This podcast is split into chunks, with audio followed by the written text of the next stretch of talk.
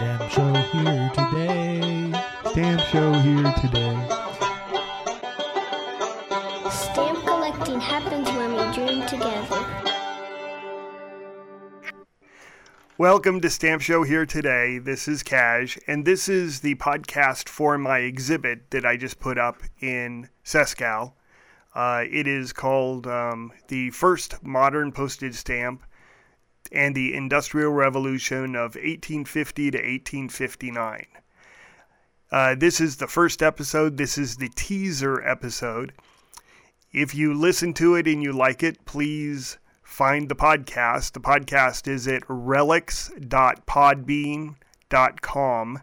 If you uh, use iTunes, it's not up on iTunes yet, but relics.podbean.com and you can check it out. It's six episodes, a total of about an hour and 45 minutes.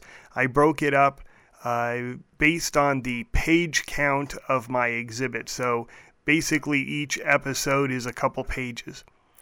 I hope you enjoy this teaser. Have a good day.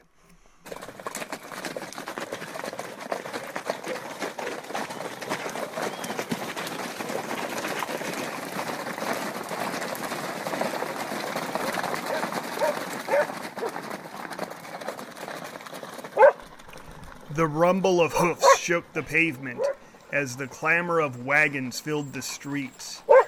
The stink of the horses and riders evident even in the winter chill. This was an army on the move, but not of soldiers.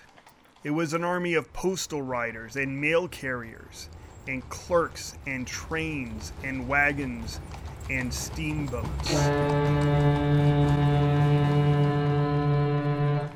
It was 1840. Queen Victoria controlled the world. Maybe not all of it, but a sizable part. And that which Britain did not control still had trade and treaties. They had embassies and observers. They had power politics and intrigue. Britain created the most advanced postal system money could buy. What paid for this system was a professional bureaucracy, and they were armed with the most advanced technology ever seen technology on an industrial scale. The people of the world had never seen anything like this before. The cities of Europe and America had never seen anything this massive. They never saw travel at this speed.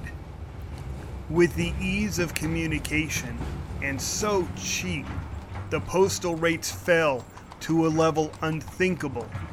In fact, so low the common person could use the system, which prior was used only by business for the most important communications, and the privileged classes who used mailing a letter as a statement of status. But most of all, they never saw so many mail carriers, so many trains, and so many steamboats. Britain was about to become the world leader in mail delivery, and the world was going to change. At first, few countries followed Britain's lead.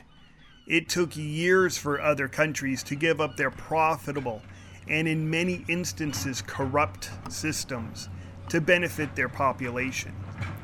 It took until the 1850s for most countries to adopt what we would recognize today as a modern postal system. But the benefits were obvious.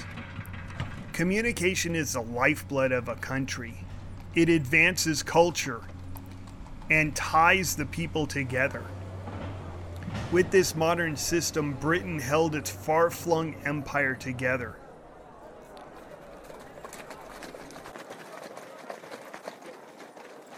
Here, standing by this ancient road, they saw there was something truly new happening. They saw what we today would recognize as a modern postal system.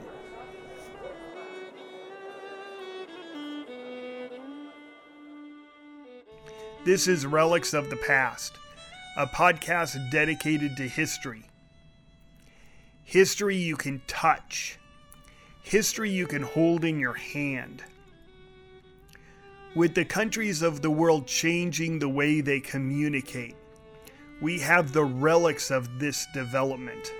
From the revolutions in Europe and the Americas to the business correspondences from Hawaii and China and India. We will, over the next 10 podcasts, discuss the changing world through the stamps, letters, passage tickets, and documents of these times. This podcast will discuss the advent of widespread communication. It will follow the Industrial Revolution in America from January 1st, 1850 to December 31st, 1859. A decade in which communication became modern.